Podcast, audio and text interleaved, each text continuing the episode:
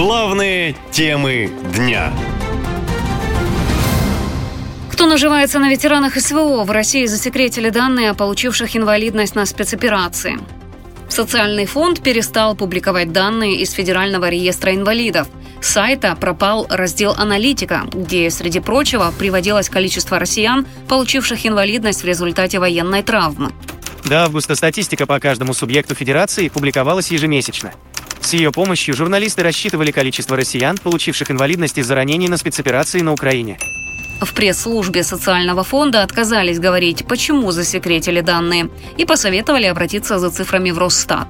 По данным на конец июня, а дальше они уже просто перестали быть в открытом доступе, статус военного инвалида за пятнадцать месяцев эс вэ о получили более пяти тысяч человек.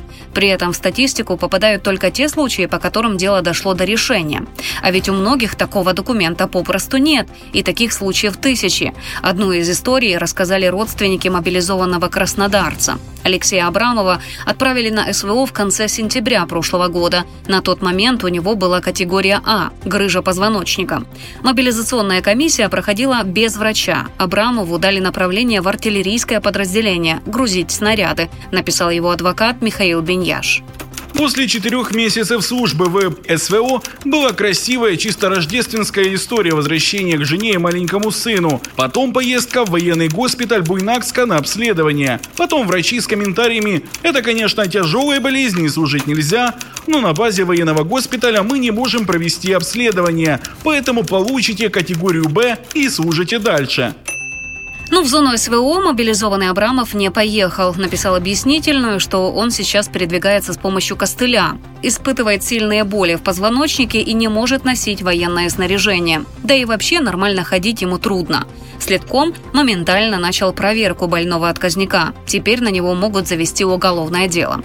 Врачи же отмечают, что на медицинское заключение в армии сейчас просто закрывают глаза. Это касается не только тех, кто по состоянию здоровья не годен к службе, а и пострадавших на фронте. О реабилитации как физического, так и морально-психологического состояния вообще речи нет, не говоря уже о полноценной программе реабилитации, которая действует в той же Америке. В России все иначе, говорит врач-ортопед Андрей Волна. Люди приходят деформированными.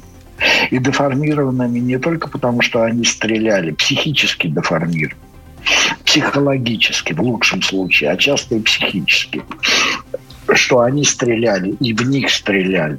Это кажется так просто убить человека, да, но на самом деле это, это, это тоже тяжелая травма. И в этом плане с ними надо работать. Плюс человек, который вернулся тяжело раненым, и, допустим, в двадцать восемь лет стал колясочником, ему же нужно помочь адаптироваться, ему жить придется многие там десятки лет вот с этим вот в этом состоянии. Где эта реабилитация? Она отсутствует. Во всяком случае, для такого количества человек она отсутствует. Да, может быть, не везде, но в Москве кое-где это возможно, в Санкт-Петербурге тоже. А вон из Бурятии, из Улан-Удэ, из Читы призывает, где там доступная среда.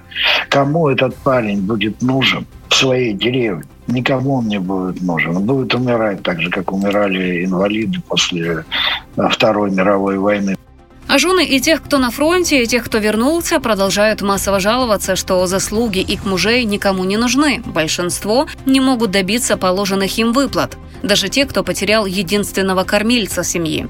Женщины записывают видеообращения, что им не на что жить, нечем платить коммуналку, не за что кормить и одевать детей. А с началом учебного года траты увеличились в разы. Родственники готовы писать жалобы президенту Путину. По их мнению, не таким должно быть отношение к ветеранам эс вэ о и их семьям.